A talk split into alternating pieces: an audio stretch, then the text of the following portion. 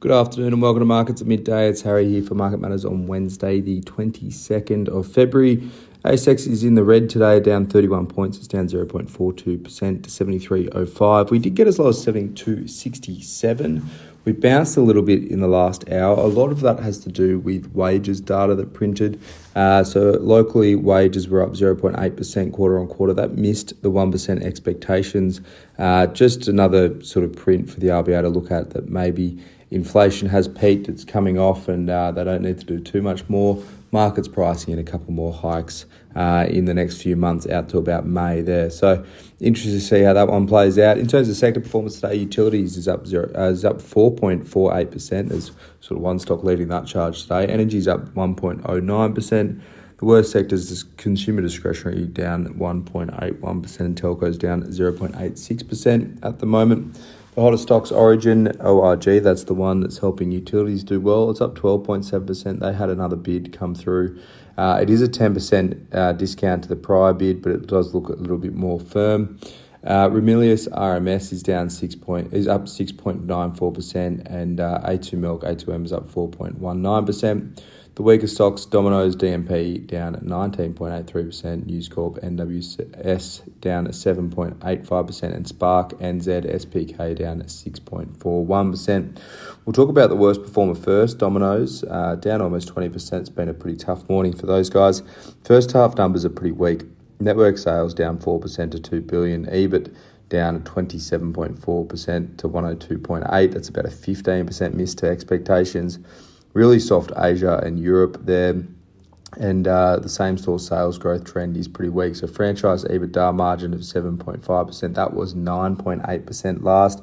Clearly some inflationary pressures coming through. You'd think of inputs into their pizzas. They haven't lifted the price of their uh, their cheaper pizzas there.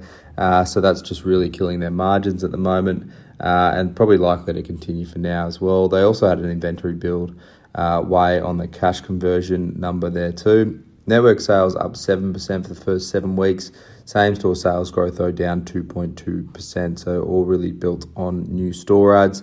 Uh, expect uh, the second half to be below the target of three to five percent, uh, which they've set for sort of their long-term growth targets in terms of same-store sales.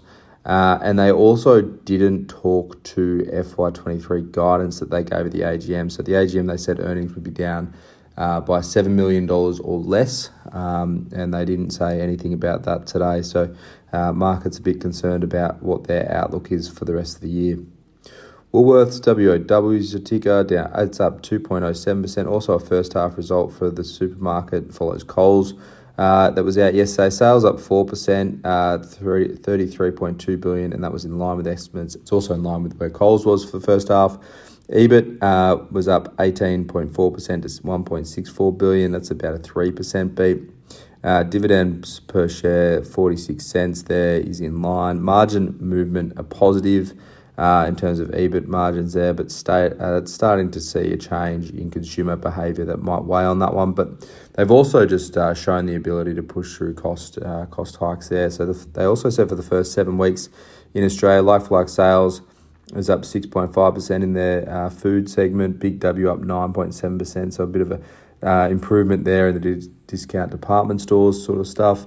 Uh, and yeah, like I said, they've just shown that ability to pass on those costs. So as inflation comes through, they pass it straight on to the consumer, uh, and they're just having to lap it up, and those margins are getting uh, at least sustained, if not improved there across the board for Woolies. We're going to talk about St Barbara next, S B M. It's down nine point three eight percent. It's a small-cap gold name. Their half-year result is pretty poor, weighed on by uh, pretty big write-downs at two of their assets. Um, the underlying loss of eight point six million dollars, but that blows out to an over four hundred million dollars loss when you throw in the four hundred twenty million dollars impairment at their Atlantic asset and another seventy-four million dollars impairment at their Simberi asset. And they also said they're tracking towards the low end of production and high end of costs as a result. Markets just uh, really focused on whether they can pull this deal with Genesis off. So St Barbara is looking to spin out that Atlantic and Simberi assets there uh, and push through a, a new um, sort of formation with Genesis in uh, the W A gold miners there. Um, and, you know, it's sort of, there's a lot of caveats in that deal, um, whether that goes ahead or not. So Um, interested to see how this one goes. Um, if they're obviously under a bit of pressure in terms of capital-wise, given that they're getting hit in terms of margins there um, at St Barbara, and that's really pushed the stock down. We'll talk about LaVisa as well. It's one we've held in the past and one we've done well out of. We, we don't hold it at the moment. LOV's the ticker. It's down three point one two percent today. Their first half numbers are, are pretty strong. Sales up forty-four percent to three hundred fifteen million dollars was about a five percent beat to expectations. EBIT up thirty-eight point one percent as well, and that's in line at seventy million dollars. The outlook comments seem pretty strong, up twelve percent uh, on a like-for-like basis uh, and doing well, but just a lot's priced into LaVisa. Um, they've got a pretty aggressive global growth strategy underway. They've got a pretty decent balance sheet behind it to support that.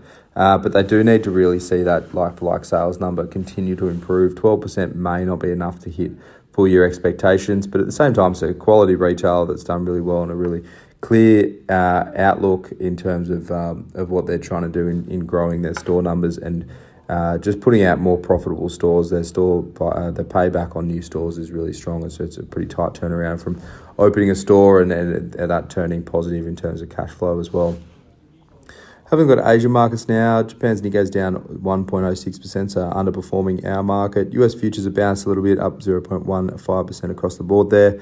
Uh, the really only thing to watch out for tonight is the F O M C minutes that will be out tomorrow morning. Interesting to see if they continue to talk about deflationary pressures. It's a very interesting word to be using in this uh, sort of period that we're going through at the moment. But for now, that's all for Markets at Midday for your Wednesday. I hope you enjoy the rest of your day. And as always, look out for the Market Matters reports.